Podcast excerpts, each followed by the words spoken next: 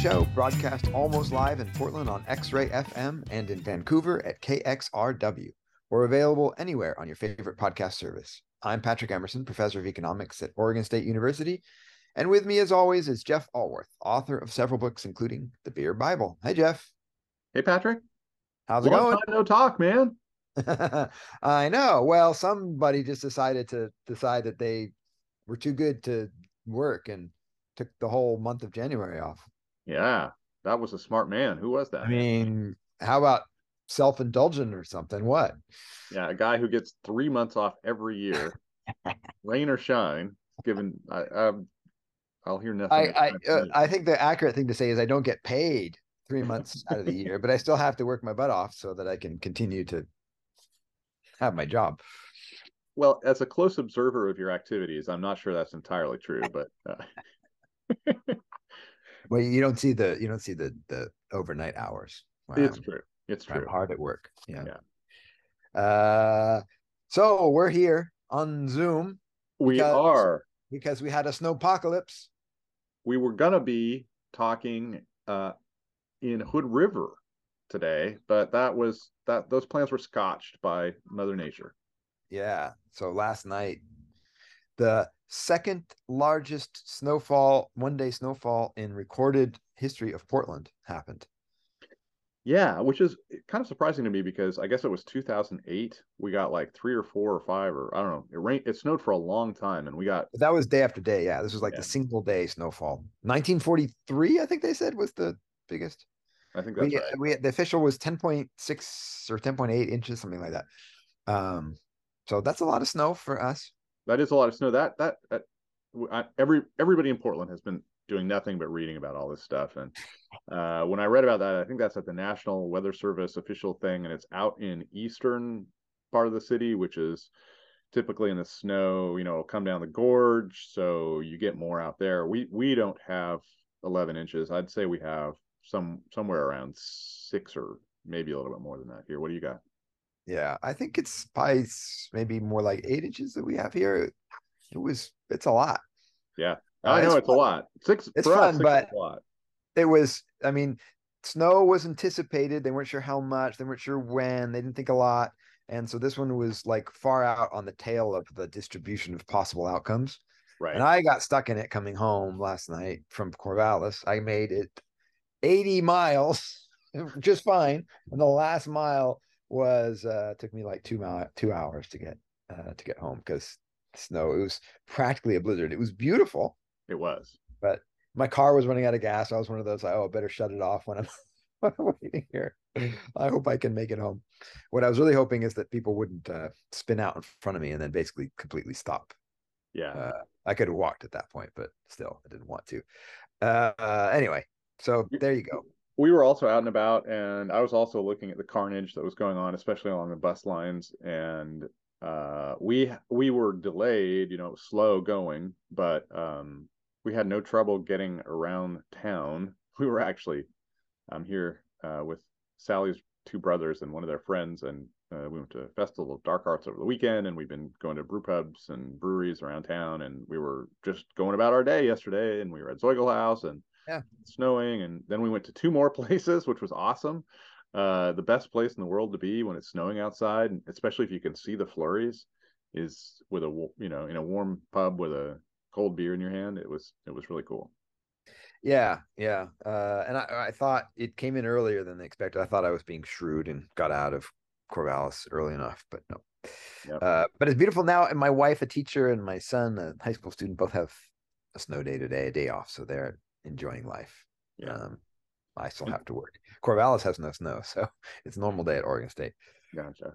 This will just be a blip on the screen by the by the time people, if they don't listen to this immediately, they'll and they're from Portland. It'll be 48 and rainy, and nobody will remember this. But that's where we are now. Yeah. Well, uh, you know, I do get also one one final thing we get off the weather, but um, although I know that's the highlight of everybody's podcasting um experience with us. It's true. Uh I get really grumpy with all these people who start talking about how Portland's ridiculous and doesn't know how to no one knows how to deal with the weather. And this is one of those that it came in hard right at rush hour, and there's no city on earth that is gonna deal with this well. I lived in Denver for six years and and the storms that came in right at rush hour were a nightmare. I took me three hours one night to get home. Four mile, my four mile drive home took me three hours because of the same stuff. So, yeah, even if you have uh, the infrastructure, once once it's rush hour, and all the cars are already on the road, you're yeah. not plowing it, you're not sanding it. It's like it's just a parking lot out there. So exactly. so I so I give I give I give uh the Portlanders a, a pass on that one. Right. Anyway, uh, what that meant, as we mentioned earlier, is that we weren't able to get out to Hood River because uh, today we will be joined by uh, Pfriems Campbell Morrissey. Uh, he's currently the head brewer at Pfriem, and he recently crafted the recipe and formulation for a collaboration Pfriem is doing uh, with our very own Jeff Alworth. Woohoo! So not only do you report the news, but you make the news or whatever, how whatever analogy you want to uh, which that's really cool. In designing the beer, a pub strength pilsner, uh, Campbell used a California grown floor malt. That I, I kind of kind of swallowed that floor malt. It seemed like a perfect opportunity to have him on the show and dig into malting. It's a subject that can get technical pretty fast, but it's critically important in making beer taste the way it does. Uh, so we're going to have Campbell walk us through its secrets. Uh, and we're going to do that via Zoom, unfortunately. Yeah. Um, but still, uh, fascinating talk. So all that soon. But first, we got to get to the news.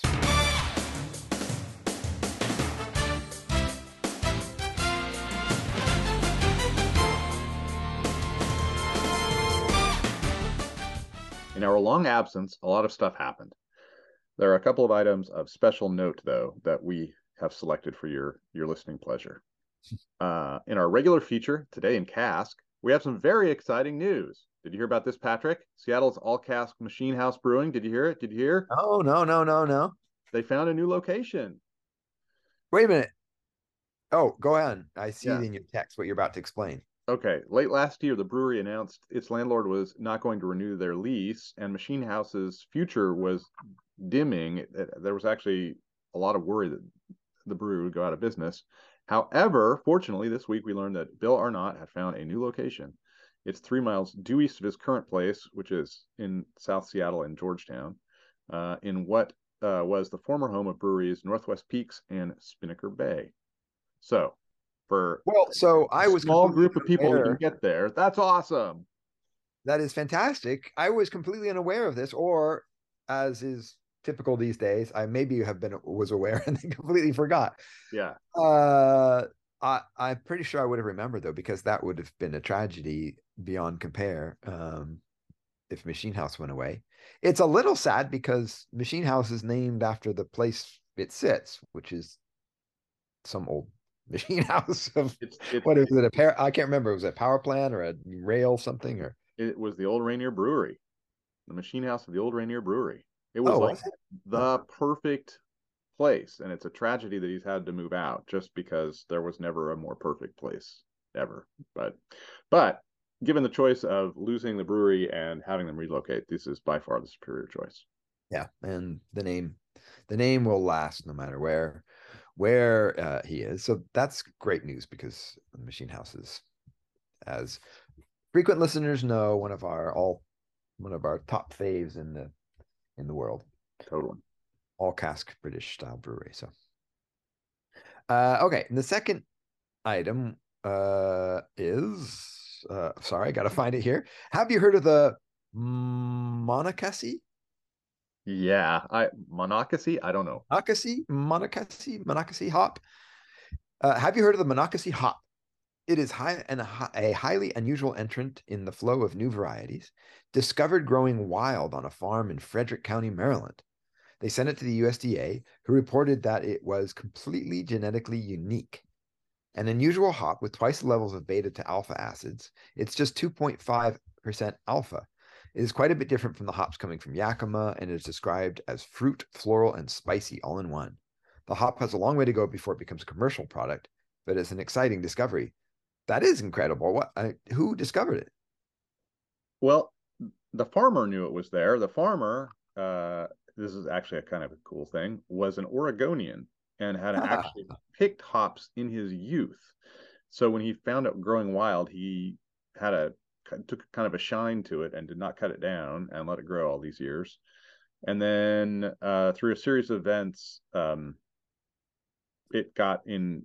You know, somebody somebody decided to run it up the flagpole. I think the local like Maryland um, University of Maryland or some some university learned of it and um, there was another wild hop somewhere else but it turns out it was just centennial uh, but, but, this one was cool man. This one was totally unique and and i wow. need to track down I, am I'm, I'm in the process trying to track down um you know is this a is this a north like a, a new native north american variety? We, we know about neo mexicanus as a as a wild native variety so is this, this does this represent another one? Because that would be super cool. So i'm i'm quite excited about this.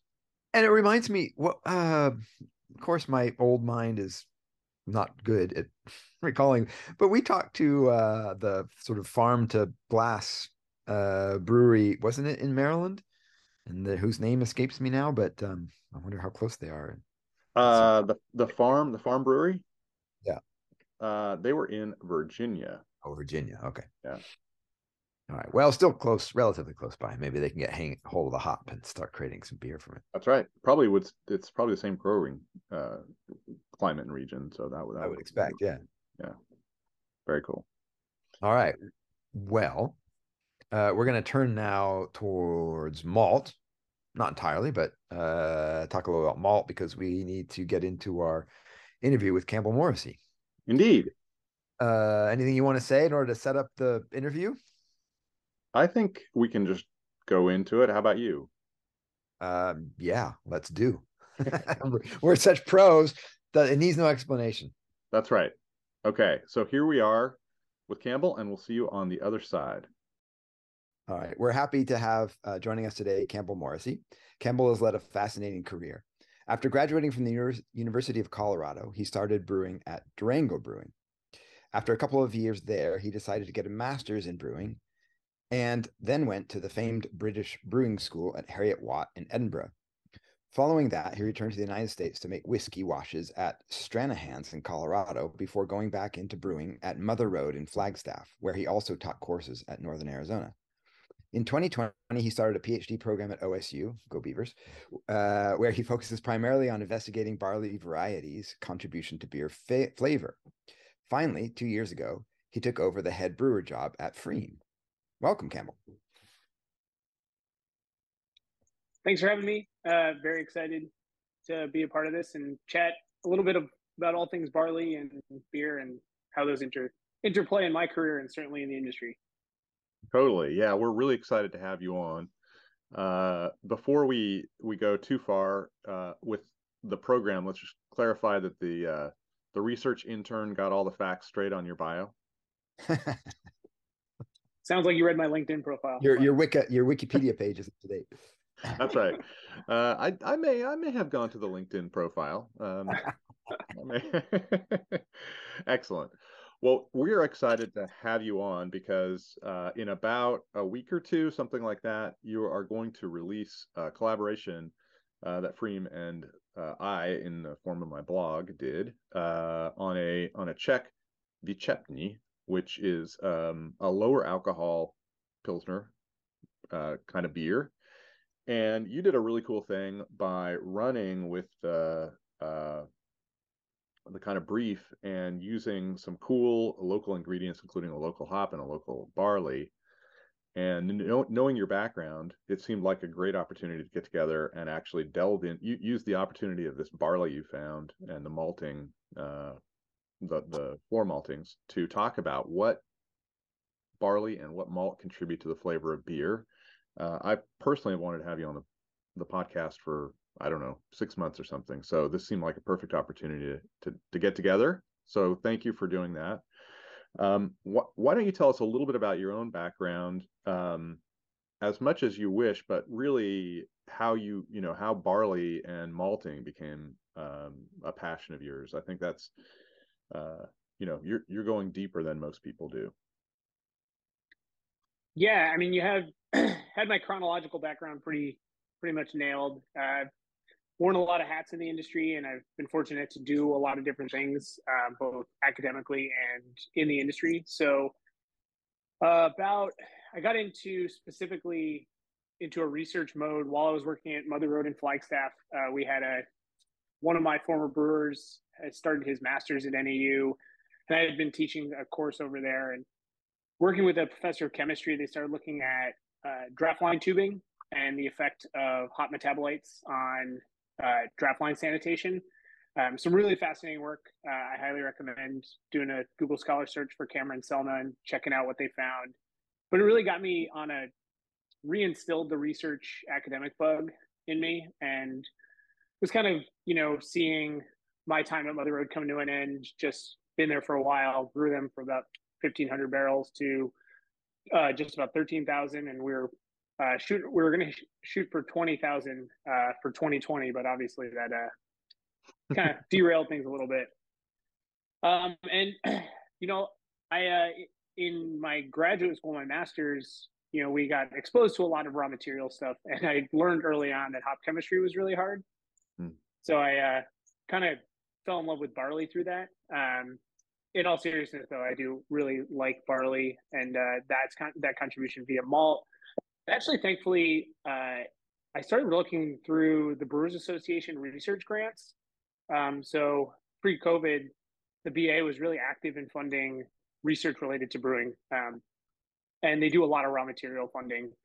Um, so Tom Shellhammer gets a lot of funding through them historically, and then a lot of barley breeding programs um, had started to get funding, and so kind of just started exploring who might be interested in taking on a graduate student. Um, I was certainly looking for funding, so that was uh, something important to me, and uh, got in touch with Pat Hayes at Oregon State, and amazingly, he decided to take a flyer on someone with some academic experience, but certainly not the traditional PhD route experience, and really to take on the work that they had already started with barley variety contribution to beer flavor. Um, they started that as a response to a Brewers Association white paper that was really calling the industry to start breeding varieties that are more suited for craft all malt brewing.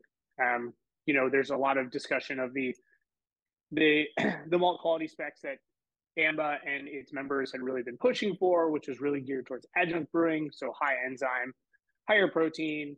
Um, extract is obviously an important thing, but not necessarily things that are uh, needed for 100% malt beer. Um, and we still see a lot of that, the knock-on effects of that today. Um, you know, North American barley supply chain is still dominated by you know 150 DP malt, 200 fan malt, um, things that are just well in excess of what we need. And so I was really interested in also understanding how barley variety was going to contribute to that beer flavor. You know, I think everyone can tell you, you know, your casual IPA drinker can probably name three or four hops. Mm-hmm. Um, many pro brewers couldn't even tell you three to four barley varieties. So that's just to go show how like we've we've really turned hops into this icon of beer, but very few people know what malts in barley, much of, and maybe they'll know Maris Otter or Golden Promise, those kind of those heirloom heritage uh, varieties, but they're not going to know what's in their stream coming in. You know, do they have connect? Do they have synergy? Depending on where they're getting it. And so I think there's a lot of there's still a lot of uh, low hanging fruit to do some education as well as research.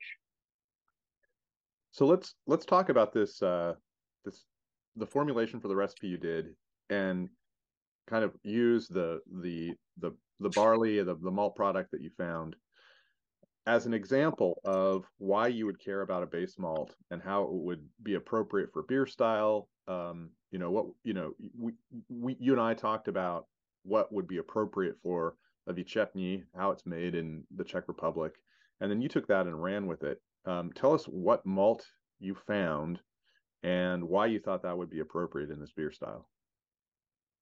Certainly, uh, you know, first and foremost, I'm really stoked on lagers and Czech lagers in general because they are they're just raw material driven. You know, they are there's a lot of you know process and precision there, but it really is going to showcase malt and hop. And Czech log, Czech brewing and Czech brewing history is really unique, where they historically have not really looked outside of their borders for raw materials. Um, if you even look back at like British brewing, everyone talks about Maris Otter and those type of things you know, in like the turn of the century, 1900s, 1920s, you know, most British malt or a good chunk of British malt was actually grain grown in California. Um, and so it's just kind of interesting how like global the market had become in what in Germany, then Western Germany, and then obviously in the UK. But the Czech Republic still seems to have really held on to a domestic breeding through brewing supply chain, um, which I think is really fascinating.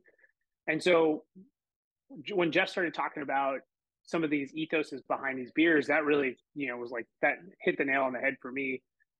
And so thankfully I've been uh, started some research collaborations with the folks down at Admiral Maltings in the Bay Area. Uh, um, they're the largest floor malting operation in the United States um, and a large craft maltster in general. And they've been really instrumental in driving California grown grain and really revitalizing barley in both the Sacramento Valley and then the Klamath Basin.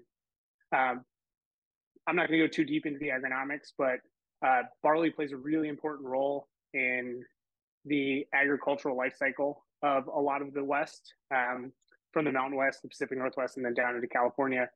But over the last, you know, few decades, it's really diminished in acreage in Washington, Oregon, and California. And so, uh, as water becomes more important, you know, bringing barley back onto the landscape is going to be a really good tool uh, to make that happen. And so, early on, they were really big collaborators with the UC Davis Small Grains Breeding Program, mm. and worked closely with uh, Lynn Gallagher, who unfortunately passed away uh, about 18 months ago, I think. And they actually co collaborated on a release of this new variety called Butta 12. Uh, and so I think Butta 12 came out in 2020, and they've since uh, pretty much are contracting it, all the acreage of Butta 12 in the Sacramento Valley. And so they're growing Butta 12 down there. And then they're growing grain up in Tule Lake. Uh, so that's on the California side of the Klamath Basin. And that's where we have been doing most of our collaboration. And so we're working on some fall planted winter lines uh, that will be coming out soon. Um, but they're also contracting some other acreage. Um, so the malt we used in particular was from the Sacramento Valley. Um, so not quite local, local, but I think still feeding into that kind of same ethos and that same supply chain. Um, and then you then couple that with they're still doing everything on the floor. Um, you know, the only floor maltings that we would have access to would be coming from the UK, and so this was a way of you know getting some of this traditional malting style um, actually made in the US and actually made by somebody that we trust from a quality standpoint. You know, it's you know, craft malting is kind of like craft brewing was a few, you know, a few decades ago, and you still have to pick and choose who you're working with to really make sure that you have reliable suppliers. Uh, but thankfully, we have a really good partner with these folks, um, and really excited about using their malt. And this is just like a perfect opportunity. Showcases the Pilsner style malt that they make, and then uh, we, you know, cap it off with some some new local hops, uh, and we can kind of go into that a little bit as well. Uh, sorry, go ahead.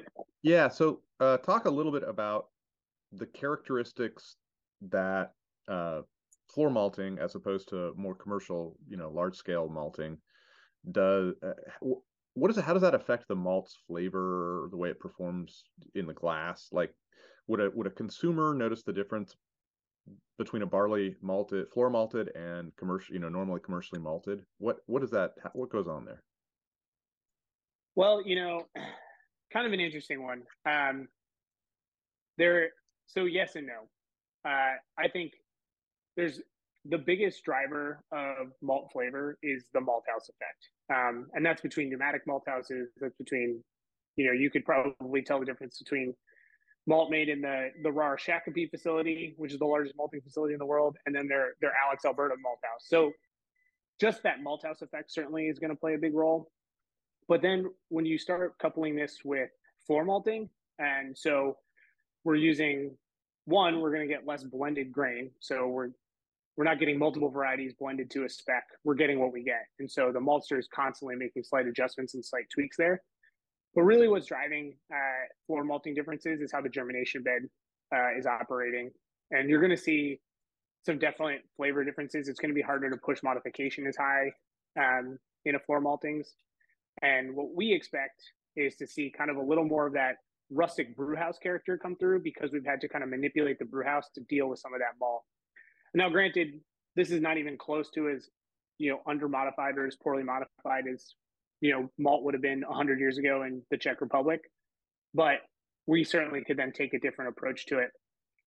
And now, how, how much of that is actually going to manifest into final beer flavor, and where is that all going to drive from?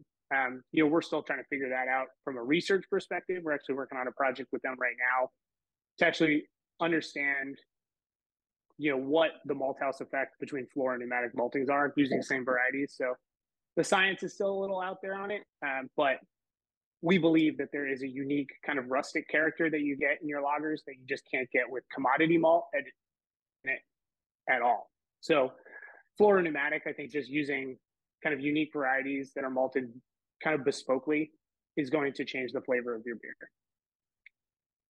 That's really cool. Uh, Plus, Patrick, it's a cool marketing tool. Yeah, well, there's that.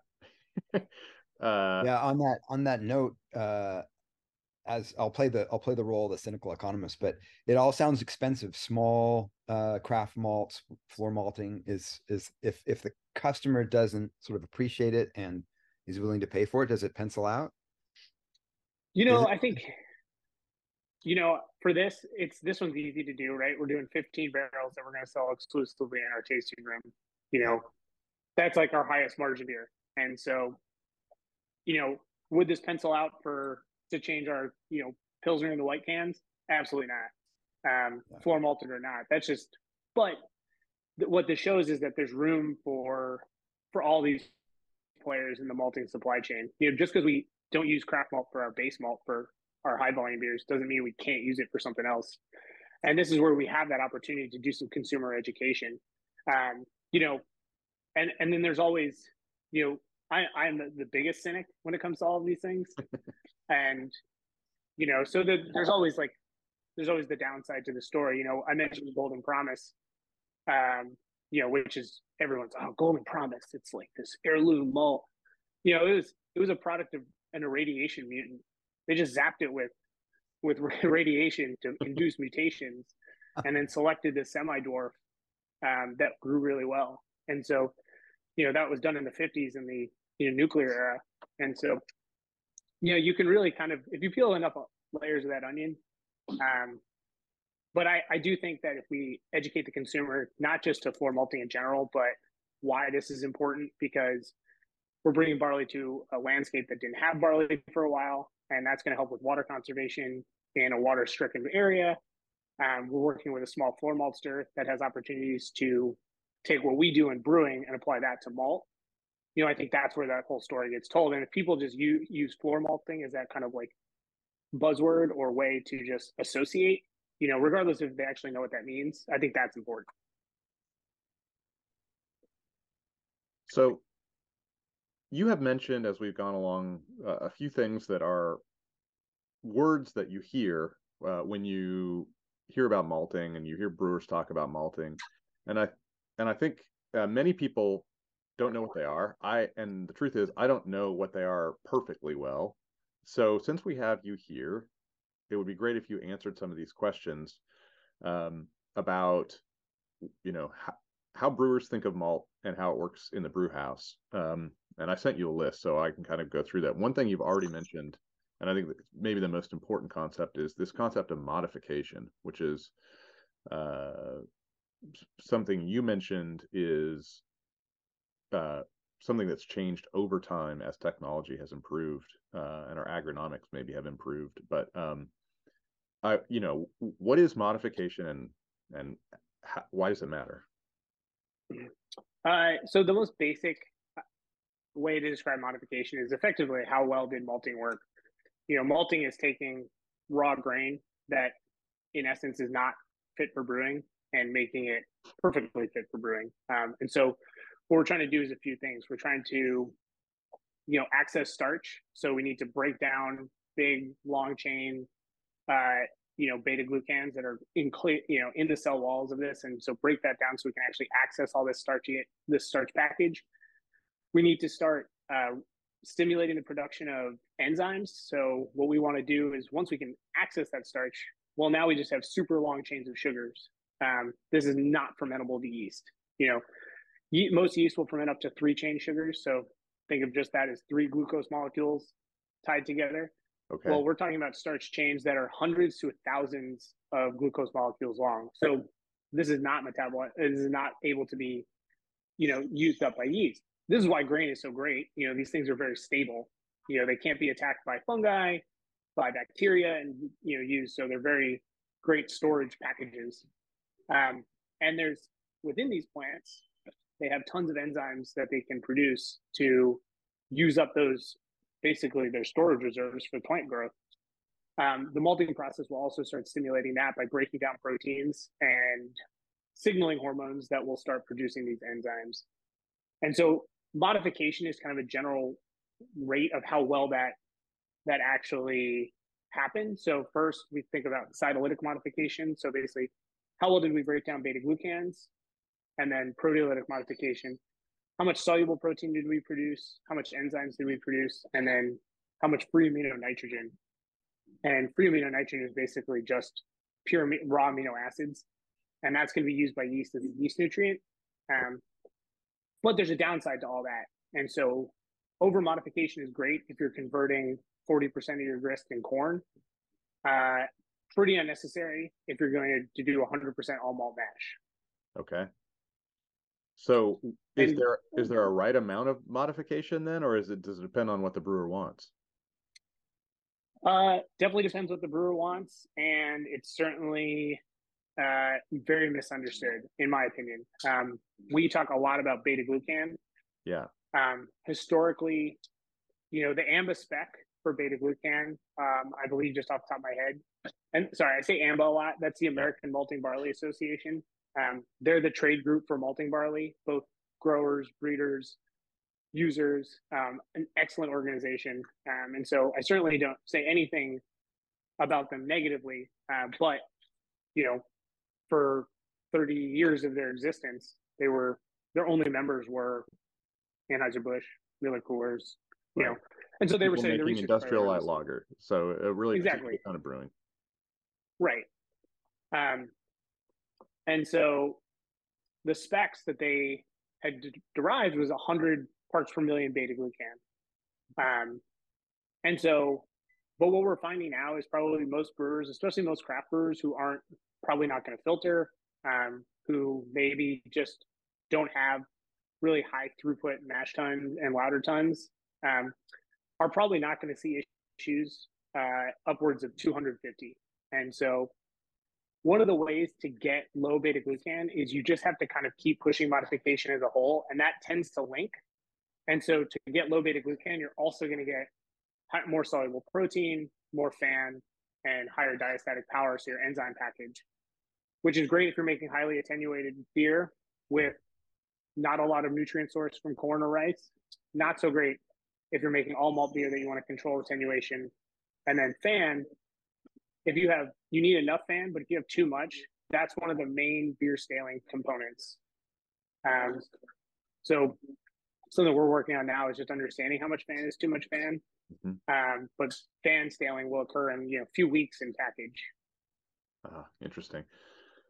Uh, and if you have, so two of the words that I wanted to talk about were uh, beta glucan and FAN.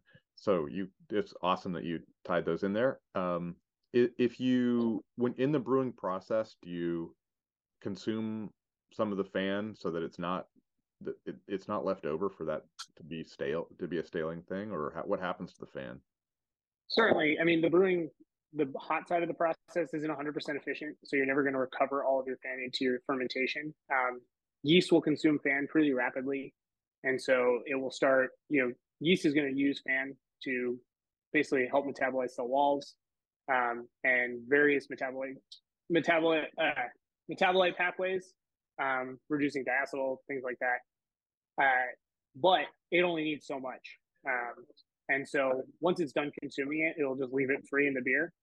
And so then you'll start. Uh, sorry, someone just sprinted out of the office. uh, not not free from distractions. Um, but if you have too much, then there's nothing else to consume it. Um, historically, it's also been a problem if you have issues with microbial contamination. Um, because lactobacillus will also want to use FAN as a as a nutrient source. Um, so you know, you know that was kind of a bigger problem in older plants where you had a lot of hard pipe, and you just always were going to have some sort of microbial issue across smaller breweries, you know, like us, are you know a little tighter. Um, we have more visibility on our process piping and things like that. Mm-hmm. Uh, but generally, we're worried about it from a flavor stability standpoint. And now that if you can control oxygen in your package, great, but that's only part of the problem. Um, and so that's where you're going to get a lot of these kind of sherry off notes, um, kind of like you know sweet caramelly character. Um, some of it'll go kind of like cooked, uh, cooked potato, savory, and so lots of things that aren't really great characters in, uh, you know, light light lager or pilsner beer or IPA for that matter. Um, and not to say hops aren't a problem here too. Hops do contribute a lot of fan to the process, um, especially during dry hopping. Mm-hmm. And so that's something we're watching as well. And I know they've been doing a lot of work down at UC Davis on that project. Well, that's interesting. So maybe the uh, uh, one of the reasons IPA uh, high dry hop IPAs seem to not last so long is because they have a lot of fan. Could that be an issue? You know, it's like the double whammy. You got you're adding ex, you probably have excess fan because uh, it's a high gravity brew as well. So you have excess fan, and then you're adding a bunch of hops, and hops just fade really quickly themselves. Like most of those, you know, metabolites are not very stable, so they're gonna they're gonna fade off pretty quick. Um, so you're gonna drink a beer fresh, definitely drink IPA fresh. Right. Uh, so let let's talk a little bit about breeding. You hinted uh, that there are uh, many more breeding programs going on in the United States right now in terms of barley that are uh, place specific. And I know when Patrick and I uh, first went to Seattle to do some podcasting, we started hearing about this Skagit Valley malt, and I later went up there, and they have you know very different growing weather uh, climate than they do in Eastern Oregon, where they also grow barley. So, and then that's got to be different than California. So, talk a little bit about how this new era of of breeding is is focused on specific places to grow barley and how how breeders do that process and what they're looking for uh you know for each space like what what what is why is one barley more suited for another uh, for a one climate and not another yeah and and so the first thing i just want to talk about is how how that happens and it's it's not like you know there was this like okay industry we just need copeland and we only want that grown everywhere so only focus on all this.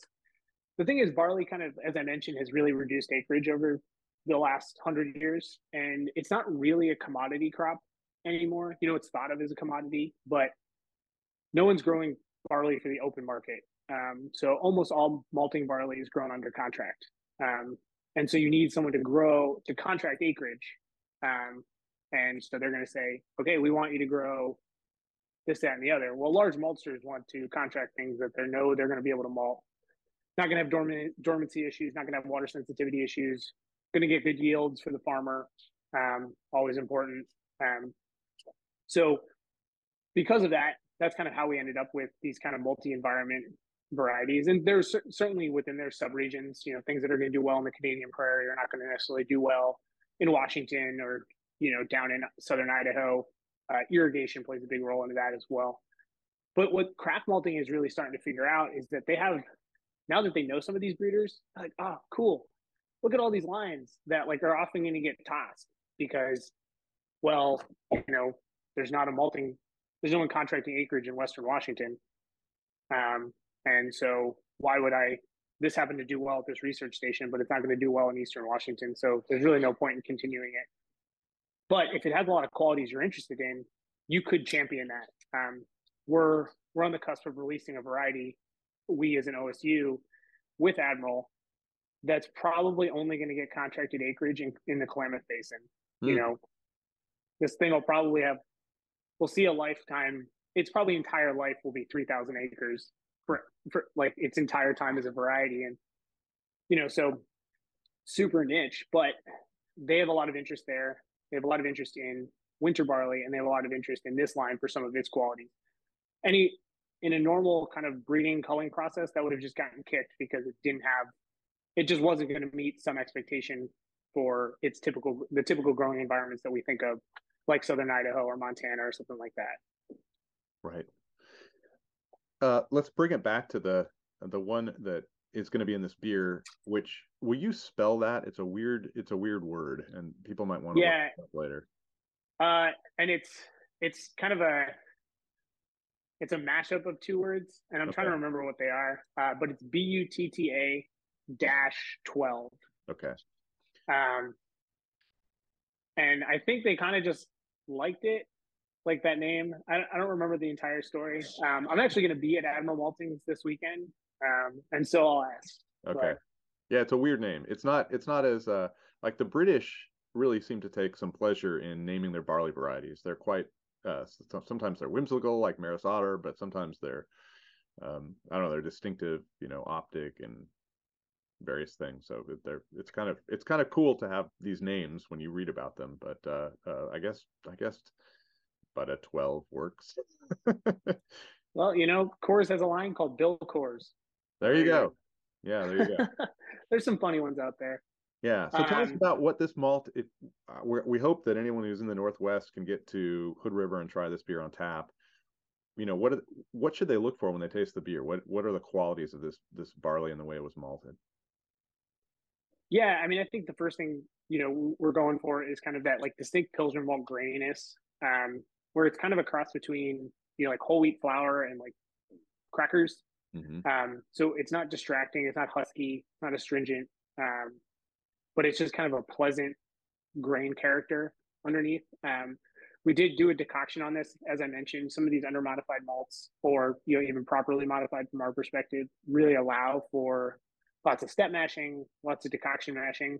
Um, you can't really do that with kind of contemporary modification because you can really risk over attenuating your beers.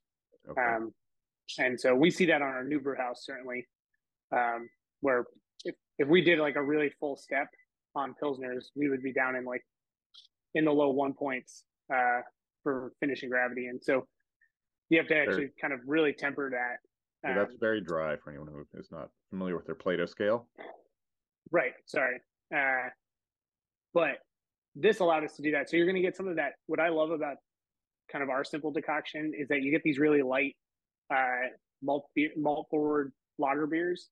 So they're light in color, they're light in body, but they have this like kind of like toasty bread character, like really you know rich bread character that like doesn't come through in any like per- other sensory perception, like mouthfeel or color.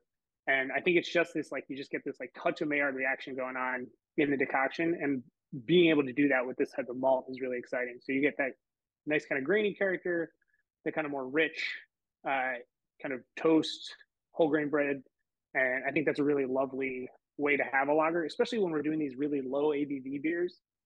You know, th- I think this is going to be like four percent, um, which is you know a big difference to me from like the high fours even.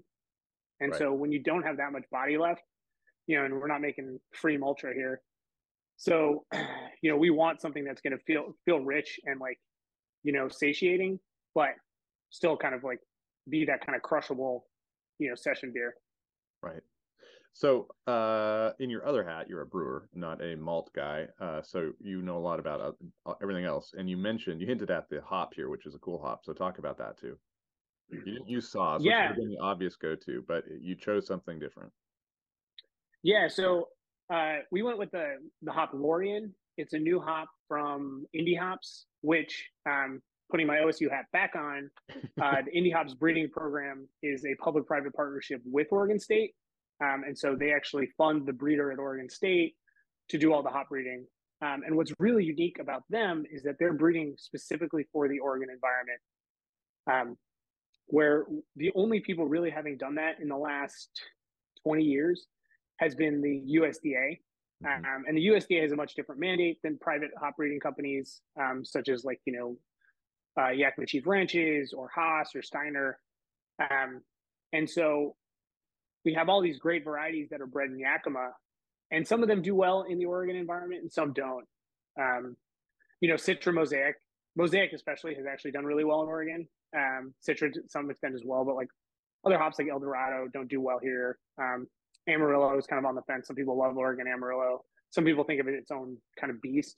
Like it's it's so affected by the environment here that it's it's almost its own hop.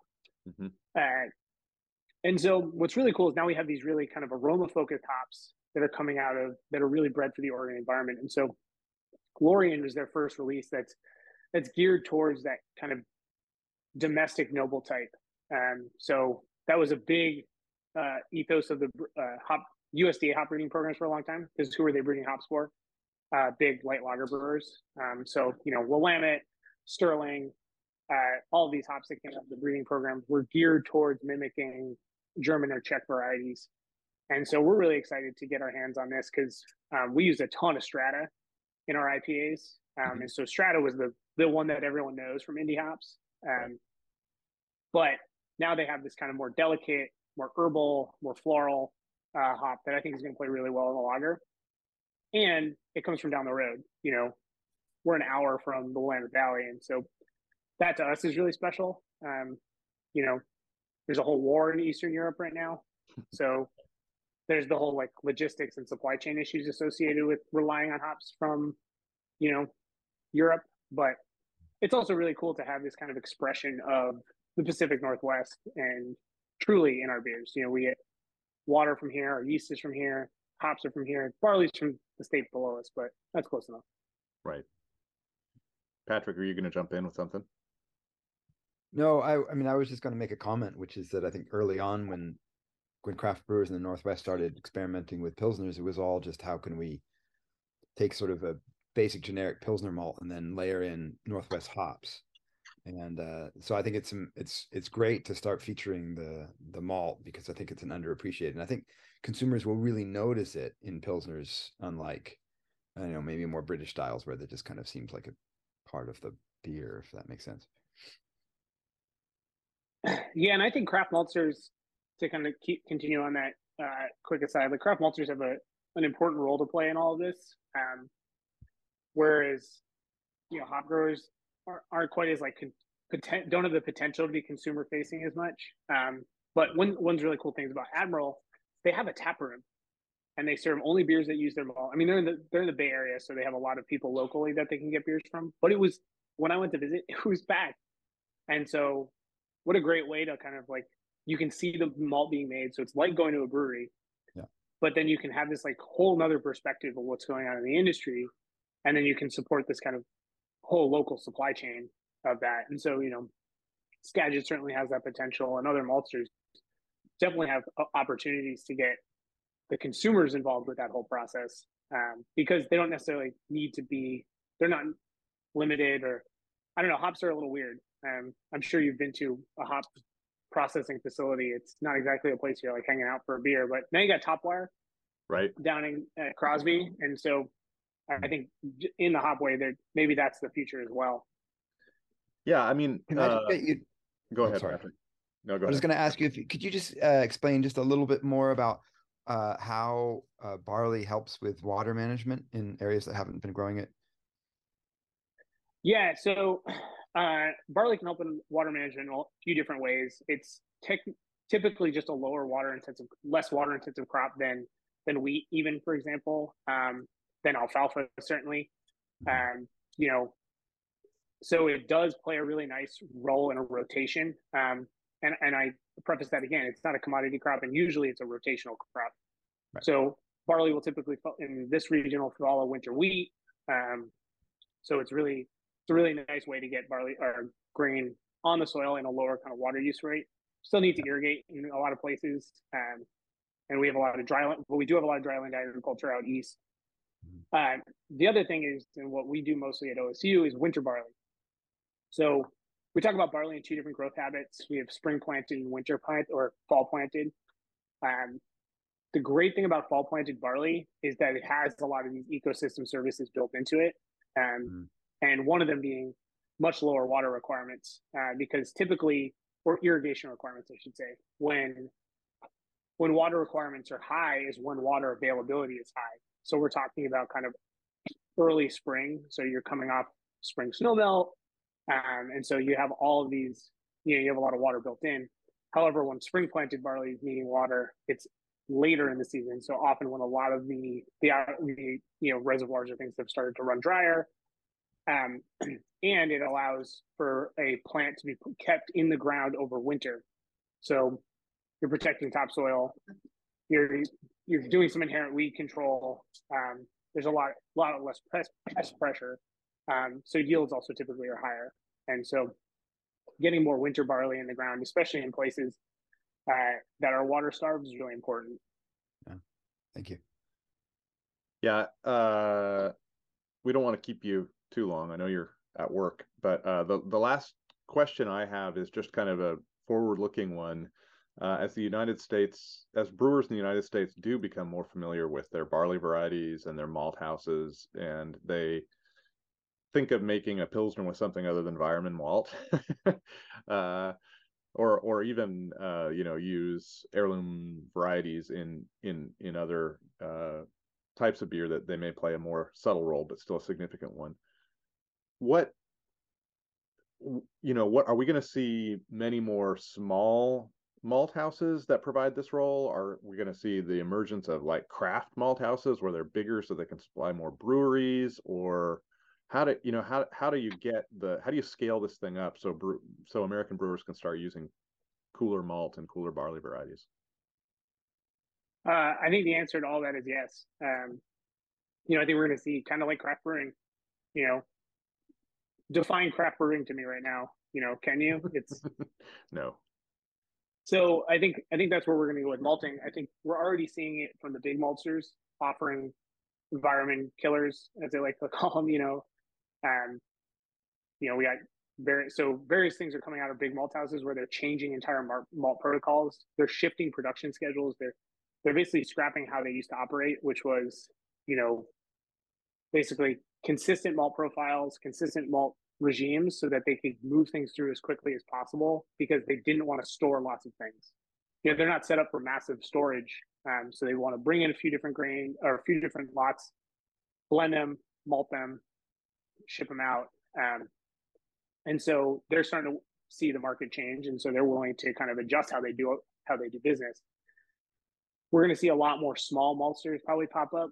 Um, people who might be like maybe farm maltsters um, or just kind of working with a very small local supply chain. But I do think then we're going to see this kind of like middle part um, where we see some of these larger craft maltsters that are going to fill, be able to start filling niches that aren't currently available. Um, in our email, we talked a little bit about price point and how that's changed. You know, it used to be just craft malt was really expensive, um, even more expensive than European imports, but that's changing pretty dramatically um, with supply chain coming from Europe right now. And as some of these start getting bigger and bigger and get the economy of scale, they're still never going to meet, you know, our, you know, kind of commodity Pilsner malt pricing, but they'll start competing pretty well. And if not out, out competing European imports, certainly, and some even the specialty malts from the big maltsters. So that's a really interesting change, you know, to see. And that's already, that's happening now.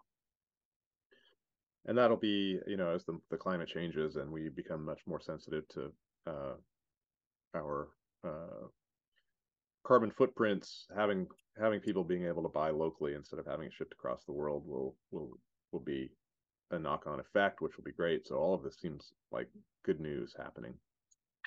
Yeah, absolutely. And I think as we get breeding programs, uh, we're already seeing it. You know, we have uh, Butta 12 came out. We're releasing one at OSU.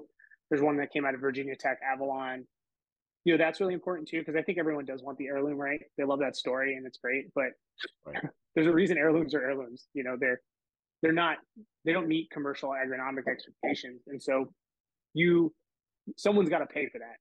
So someone's got to pay the farmer more for lower yields someone's got to pay the maltster more because they paid the farmer.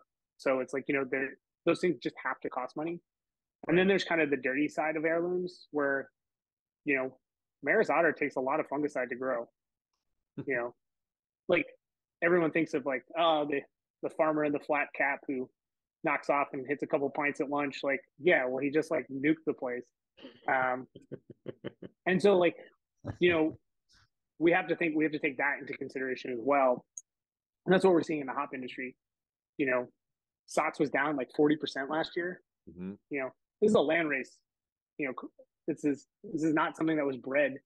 This is something that has just continued to grow and has grown well, but now is we're in a whole new world of of climate, water availability, disease pressure, and like that's not sustainable. Right. Well, this is fascinating stuff. Uh, we had we... to turn it dark at the end. No, no, no. I think that's good. It's, you're offering solutions, not just problems. It's great.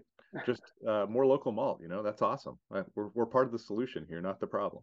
uh, I think if we had been able to come down the gorge today, you might have given us a, an early sample of this, but we haven't had a chance to taste it. So I guess when it's released, could have had it on Zwickelmania. I, yeah, there you are. Yeah, uh, missed that one too. Uh, but, we'll come down uh, for the finished product we'll have to come down to the finished product and we'll encourage everyone else to do that um, uh, so that it blows fast and encourages uh, people to make more Výčepní. We already uh, got more uh, craft malt coming through the brewery. We we were excited enough on just how it performed at the brew house, so uh, we're starting to play with it a little bit more. That's very cool. Yeah, it's great. That's another reason why these little projects are fun because you can, you know, put your toe in and see what's going on. So, everybody go to Pfriem in Hood River and try uh, this beer. I guess it's just going to be called Výčepní, right? It's not. Pfriem doesn't do names. I, I'm working on a PhD, and I'm, I'm the head brewer here. I do not wear any marketing hats. You don't. So yeah, you, you don't do names. All right, that's good. well, Campbell, it was really great to talk to you. We appreciate the time, and we're excited to try this beer. Absolutely. Likewise. Uh, looking forward to drink one with you. Cool. Yeah, let's make that happen. Well, thanks again to Campbell for joining us. Uh, apologies for not being able to make it out to Hood River today, but it was a fascinating discussion. Uh, I think it would be amazing if malt sort of occupied the same space as hops in consumers' minds, and it became its own its own thing because consumers love to talk about hops and new hops and new flavors and stuff. And I think they'd be surprised how much malt contributes to the flavor of beer. Yeah, totally. Uh, I it, it, it's a United it's a feature of the United States that we don't care that much about malt. Um, if you go to uh, the Czech Republic, you go to Germany, you go to, especially go to uh, Great Britain, you're going to find uh, brewers who not only talk about where they get their malt, uh, where they get their barley malted, but what variety it is. They're very variety sensitive. Every brewer will tell you what variety they use of yeah. barley, not just the malt house. So, yeah. um, that it, it's a it's a cool feature and they do definitely taste different. Um so it, it, you know people have their preferences. One brewery will be you know a malt uh, barley variety x and the other will be barley variety y uh, and they care and they really you know it, their their customers care and it really all matters. So hopefully that'll happen in the united states. Yeah and as you mentioned if everyone's using Weyermann pilsner malt it's just a whole dimension of the beer that nobody's even thinking about because it all tastes that part tastes the same across right. all these craft pilsners, which are becoming ubiquitous, which is great. Yeah. And brewers are great at brewing them now. Yeah. Um, but usually if they're playing around, they play around with the hops. Right. Uh, and that's about it. Uh, so I'm pretty excited. Yeah. Weyermann is a very uh, distinctive malt. It has a very distinctive flavor. They they're, they're regular base malt.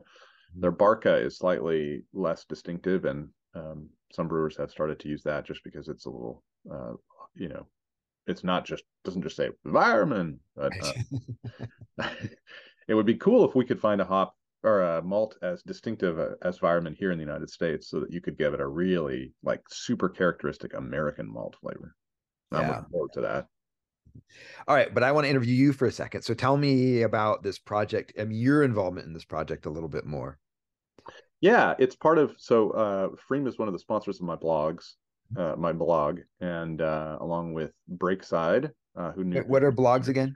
that was something from like the 20th century that yeah, yeah, yeah. Oh, okay. My website. Sometimes I do say website because uh of wags like you. Um yeah, so they are one of my sponsors and one of the things we did uh, last year was we did a, a, a, Vienna lager based on how it would have been made by Anton Dreher in in uh, in Austria back in uh, you know the 1840s, and this one we wanted to work with on something that was unusual. People don't do a lot, um, and it you know Pfriem as as they have evolved in time have gotten a bigger and bigger emphasis on on lagers. So one of the ones I pitched was this Výčepní, which is in if you are in the Czech Republic, most of the pale lagers are going to be 10 degree or 12 degree. the 12 degree is the stronger, kind of more extra uh, export strength, and the 10 10 degree are the ones that that most of the people drink in the pubs most often. Um, but it's not when we talk about pilsner in the United States, we are usually talking about the 12 degree, uh, even though the more common one in in the Czech Republic is is the 10 degree. Yeah. So I, I thought I, I've just always felt like it, it it would be cool if more people were making this here in the United States, and it seemed like a great thing to pitch. So I told them everything I knew about it, and they translated it in the way that we just heard Campbell talk about. Yeah, and so what? I mean, what distinguishes a Výčepní from? I don't know what distinguishes it. It's just lower strength, so it's going to be. Strength. Otherwise, it would be sound. It tastes very much like a typical Czech pilsner. Yeah, it does. Although you you know, if you're going to brew a beer that's lower in strength, in order to make it characterful and interesting, you do have to treat it slightly differently. Uh, if you just scale it down, it may taste a little bit thin and uninteresting, and like it's a watered down version of a regular one, uh, the regular beer. So, working with a delicate beer like that requires the brewer to be a little bit more specific in what they do with the the you know body building to make it have a little bit of a you know character in the malt. Um, you have to balance the hops a little bit differently because you have less malt to work with. Uh, when it works, and I, uh, so I think some of my favorite beers in in the Czech Republic were 10 degrees. When it works, it is just tremendous how they're able to pull off this wonderful depth of flavor, mouthfeel, you know, just the whole experience. Uh, and you know, it's only 10% or only 4% beer. So it's, it's, I was super excited to hear him, to, to, hear him say that. That's, that's fantastic. Right in my wheelhouse. Yeah. The old man wheelhouse, I call it. yep. Exactly. Yeah. And I, and somehow I think I completely missed my opportunity to taste the, the Vienna lager that you guys made. So that's very, that was very sad. It, uh, it that is very sad. I was sort of hoping that uh, they would do a, a reprise of that. It was a really lovely beer. I think it was pretty well received. So, um, maybe they can they'll bring it back around.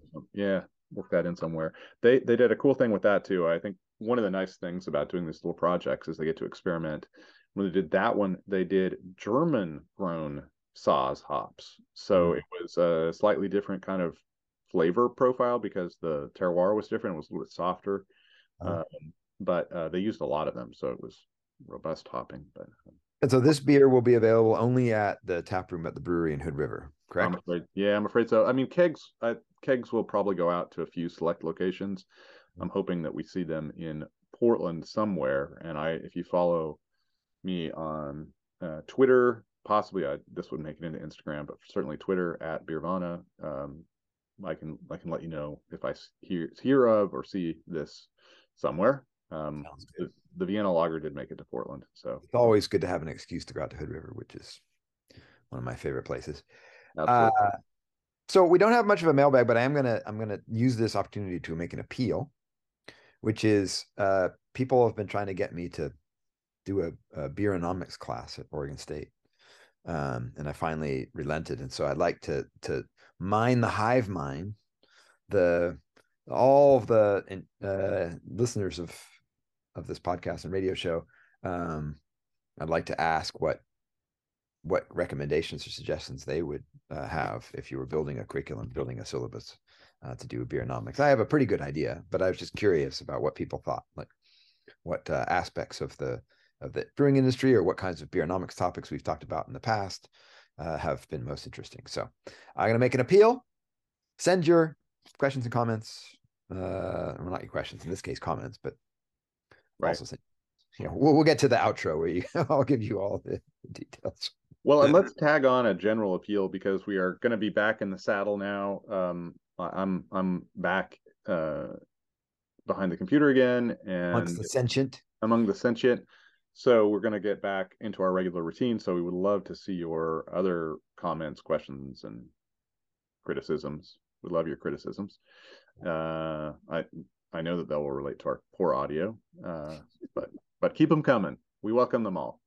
among all the other poor things. Uh, it's true. yes, yes. Hopefully, we're back to regular, uh, regular, regular Beervana shows. Um, famous last words, but that's our intent. So that's that's our intent. Uh, all right. Well, we should probably wrap this up because it's getting kind of long. Yep. So, a few words going out. Please subscribe to us on Apple, SoundCloud, Spotify, Stitcher, or wherever you get your podcasts. And don't forget to rate us. Five stars, please. Sorry, I'm out of time. Well, out of- see what happens when you take a month off. Yeah, totally. Uh, that helps other listeners find the show. And as we've mentioned, we'd love to hear from you. So, how do you uh, contact us? You send your questions or comments to jeff at beervanablog.com. That's the email address. Or you can find us on Twitter and Instagram at beervanapod. Uh, if you're into these things, if you're kind of like, you know, listen to your music on vinyl and like to get your information in a blog, uh, and go to the Beervana blog. uh, you can also find Jeff tweeting at Beervana. and you can find Patrick uh, tweeting at Beernomics Yeah. Every once in a while. sometimes. Every once in a while. Every once in a while. Blame Elon Musk. But- well, that's true. My Twitter is weird now. Although uh I don't know. All I do really is follow news sites, so it hasn't changed that much for me. Yeah. me So well, we didn't really drink anything. Our our purpose our intent was to drink that beer in Hood River. Uh we'll have to take a rain check on that. So um I'll just say cheers to you in general, Jeff. I guess I will say cheers to you in general, Patrick. All right. Well, until next time. Cheers. Bye bye.